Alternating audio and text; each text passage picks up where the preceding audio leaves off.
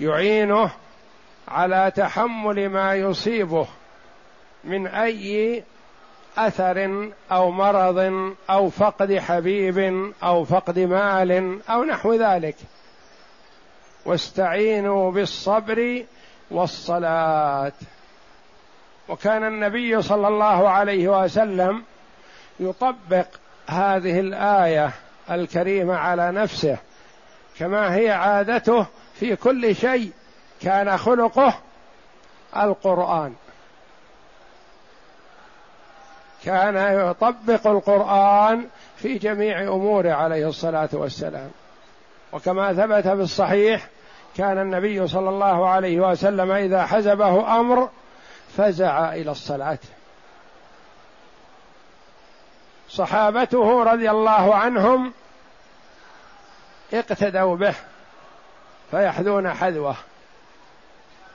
عبد الله بن عباس رضي الله عنه بلغ عن وفاة أخيه وهو سائر في الطريق على الراحلة، فنزل عن راحلته وتجنب الطريق وصلى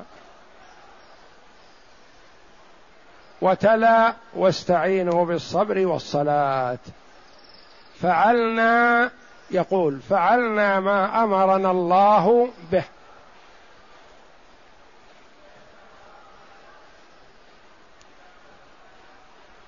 جاء أنه بلغ عن وفاة أخيه ففعل، وبلغ عن وفاة ابنه ففعل، كان يطبق. وهكذا كان سلفنا الصالح. وكما قال أحدهم: كنا إذا تعلمنا 10 آيات من القرآن لم نتجاوزهن حتى نتعلم ما فيهن من العلم والعمل. قال: فتعلمنا العلم والعمل جميعا، رضي الله عنهم. تعلمنا العلم والعمل، بخلاف حالنا، حال الكثير منا العلم شيء والعمل شيء آخر، ما بينهما مقارنة. قد يكون عنده علم لكن ما يعمل به، وهذا دلالة الخسران والعياذ بالله. أما الصحابة رضي الله عنهم فكانوا يطبقون ما يتعلموه في الحال. تعلمنا العلم والعمل جميعا. وكان الصحابي يسمع من النبي صلى الله عليه وسلم في المسجد ثم يذهب يبلغ أهله بما سمع، فيتفق هو وأهله على التطبيق، الكبار والصغار والرجال والنساء، يطبقون ما يتعلموه من النبي صلى الله عليه وسلم. واستعينوا بالصبر والصلاة وإنها لكبيرة إلا على الخاشعين. وإنها، الضمير في إنها،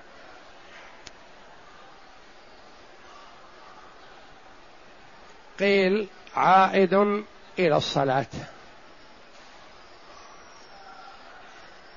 وإنها أي الصلاة، لأنها هي التي تعين والاهتمام بها أبلغ، وهي شيء محسوس يؤديه الإنسان يوميا.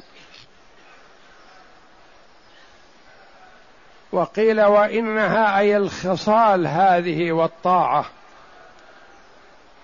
واستعينوا بالصبر والصلاة وإن الاستعانة بهذه الأشياء لكبيرة إلا على الخاشعين. كبيرة يعني شاقة وعظيمة، ما يستطيعها إلا الخاشعون، هم الذين يستطيعونها، المتذللون لله، المطيعون لله، القانتون لله.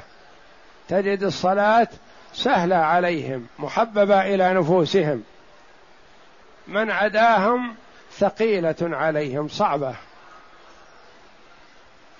ولهذا مثل ما ذكرت قبل قليل تجد الكثير يؤدي أنواع من العبادات قد تكون أشق من الصلاة، لكنها سنوية أو في العمر مرة يؤديها، والصلاة يتكاسل عنها ويتأخر، وهذه علامة ضعف الإيمان أو علامة النفاق. أن النبي صلى الله عليه وسلم يقول: أثقل الصلاة على المنافقين صلاة العشاء وصلاة الفجر، ولو يعلمون ما فيهما من الأجر لأتوهما ولو حبوا، لكنه ما عنده احتساب للأجر، وصلاة العشاء وصلاة الفجر كانت في الظلام وهو يصلي مراعاة للناس، والعشاء والفجر لا يرى، لا يراه إلا الذي بجواره الذي بجنبه فقط، لأنه ما فيه الكهرب والأنوار، هذه ظلام. وإنها لكبيرة إلا على الخاشعين، والخاشعون هم المتذللون لله جل وعلا بقلوبهم وأبدانهم، وليس الخشوع في البدن فقط كما يظن بعض الناس أنه هيئة فقط ظاهرة يقال هذا خاشع. هو الهيئة الظاهرة تكون إذا كانت صادقة فيه، تكون نابعة من القلب، لخضوع القلب وتذلل القلب لله جل وعلا يظهر الخشوع والذل والتواضع في الجوارح. نعم. اقرأ. يأمر تعالى عبيده فيما يؤملون من خيري الدنيا والآخرة بالاستعانة بالصبر والصلاة، كما قال مقاتل في تفسير هذه الآية: واستعينوا على طلب الآخرة بالصبر على الفرائض والصلاة، فأما الصبر فقيل إنه الصيام. والمراد بالصلاة هنا ما يعم الفريضة والنافلة، فالنافلة فيها إعانة على تحمل المشاق، كما فعل ابن عباس رضي الله عنهما لما بلغ عن ابنه وبلغ عن أخيه، نزل وهو في طريقه يصلي، ومعلوم أن هذا النزول يصلي نافلة، فالمرء إذا بلغ عن شيء يؤثر عليه أفضل ما يكون يفزع إلى الصلاة، يقوم يتوضأ ويصلي، فالله جل وعلا يصبره ويعينه. قال القرطبي: ولهذا يسمى رمضان شهر الصبر، كما نطق به الحديث: الصوم نصف الصبر. وقيل المراد بالصبر الكف عن المعاصي، ولهذا قرنه بأداء العبادات، وأعلاها فعل الصلاة. قال عمر بن الخطاب رضي الله عنه: الصبر صبران، صبر عند المصيبة حسن، وأحسن منه الصبر على محارم الله. وقال أبو العالية: واستعينوا بالصبر والصلاة على مرضاة الله، واعلموا أنها من طاعة الله. وأما قوله والصلاة فإن الصلاة من أكبر العون على الثبات في الأمر، كما قال تعالى: وأقم الصلاة إن الصلاة تنهى عن الفحشاء والمنكر. وكان رسول الله صلى الله عليه وسلم إذا حزبه أمر فزع إلى الصلاة. وعن علي رضي الله عنه حزبه أمر يعني اهتم لأمر من الأمور يفزع إلى الصلاة، لأن فيها راحة النفس وطمأنينة القلب. نعم. وعن علي رضي الله عنه قال: لقد رأيتنا ليلة بدر وما فينا إلا نائم غير رسول الله صلى الله عليه وسلم يصلي ويدعو حتى أصبح. لأنه مهتم لهذا عليه الصلاة والسلام، فالناس نيام وهو يصلي عليه الصلاة والسلام، يستنصر ربه ويستنجز ما وعده به ربه، فأنجز الله له ذلك ونصره نصرا مؤزرا. الناس نيام وهو يصلي، لأنه حزبه هذا الأمر مقابلة 300 مع 1000، 300 من المؤمنين وزيادة قليل، مع 1000 من المشركين، ومع المشركين العدة والعتاد والطعام والشراب، ومع المسلمين الفقر والحاجة وعدم الاستعداد، لأنهم ما خرجوا لقتال وإنما خرجوا لملاقاة عير، فالله جل وعلا أيدهم بنصره. وروي أن ابن عباس رضي الله عنه نعي إليه أخوه قثم وهو في سفر فاسترجع ثم تنحى عن الطريق فأناخ فصلى ركعتين أطال فيهما الجلوس ثم قام يمشي إلى راحلته وهو يقول: واستعينوا بالصبر والصلاة وإنها لكبيرة إلا على الخاشعين. والضمير في قوله وإنها لكبيرة عائد إلى الصلاة، ويحتمل أن يكون عائدا على ما يدل عليه الكلام وهو الوصية بذلك، يعني كل ما سبق من الأمور يستعان بها، وإنها أي هذه الأمور. نعم، وهو الوصية بذلك كقوله تعالى في قصة قارون: وما يلقاها إلا الصابرون، وقال تعالى: وما يلقاها إلا الذين صبروا وما يلقاها إلا ذو حظ عظيم، أي وما يلقى هذه الوصية إلا الذين صبروا، وما يلقاها أي يؤتاها ويلهمها إلا ذو حظ عظيم. وعلى كل تقدير فقوله تعالى وإنها لكبيرة أي مشقة ثقيلة إلا على الخاشعين، قال ابن عباس يعني المصدقين بما أنزل الله، وقال مجاهد المؤمنين حقا، وقال أبو العالية الخائفين، وقال مقاتل المتواضعين، وقال الضحاك وإنها لكبيرة أي قال إنها لثقيلة إلا على الخاضعين لطاعته الخائفين من سطوته المصدقين بوعده ووعيده. وقال ابن جرير معنى الآية: واستعينوا أيها الأحبار من أهل الكتاب بحبس أنفسكم على طاعة الله وإقامة الصلاة المانعة من الفحشاء والمنكر المقربة من رضا الله العظيمة إقامتها إلا على الخاشعين، أي المتواضعين المستكينين لطاعته المتذللين من مخافته، هكذا قال. والظاهر أن الآية وإن كانت خطابا في سياق إنذار بني إسرائيل فإنهم لم يقصدوا بها على سبيل التخصيص، وإنما هي عامة لهم ولغيرهم. ثم وصف جل وعلا الخاشعين بقوله: الذين يظنون أنهم ملاقو ربهم وأنهم إليه راجعون. قد يقول قائل: الذين يظنون يعني غير متيقنين ظن، نقول لا، هنا يظنون بمعنى متيقنون، فالظن هنا بمعنى اليقين، وجاء في القرآن كثير لفظ الظن في أمور الآخرة والمراد بها اليقين،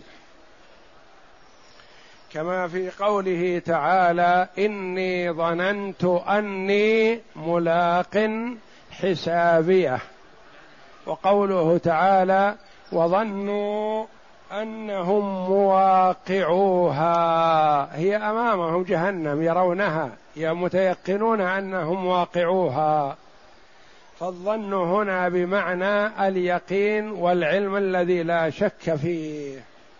يظنون أنهم ملاقو ربهم يعني هم مؤمنون بلقاء الله، أي مؤمنون باليوم الآخر، لأن من أنكر البعث كفر، ومن أنكر لقاء الله كفر. يقول الله تعالى: زعم الذين كفروا أن لن يبعثوا قل بلى وربي لتبعثن ثم لتنبؤن بما عملتم وذلك على الله يسير.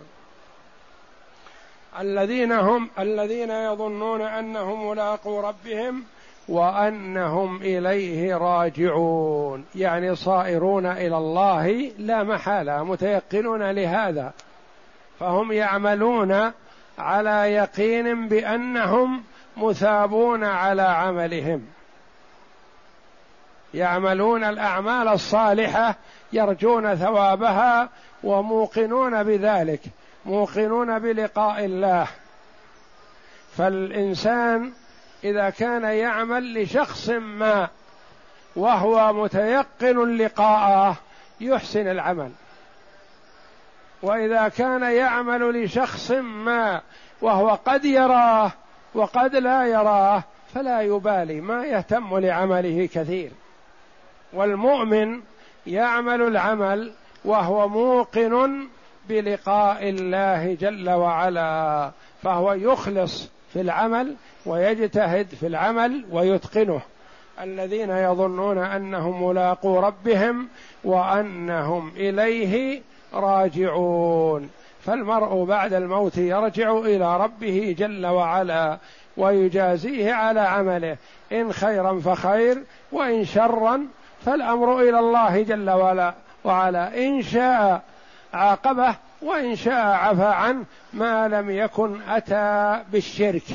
فإذا أتى بالشرك فالله جل وعلا أخبر بأنه لا يغفره له.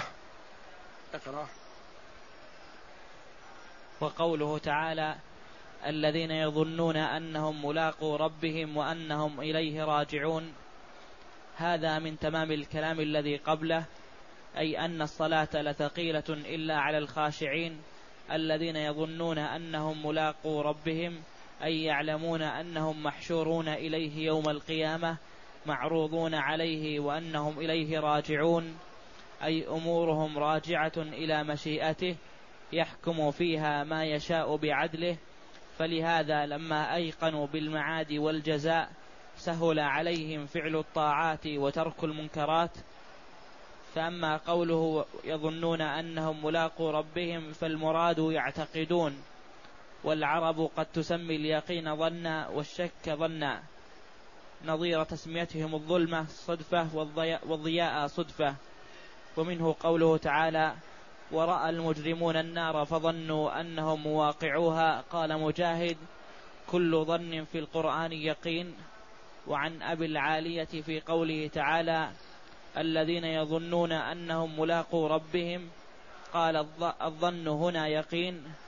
وعن ابن أبي جريج علموا أنهم ملاقو ربهم كقوله إني ظننت أني ملاق حسابية، يقول علمت.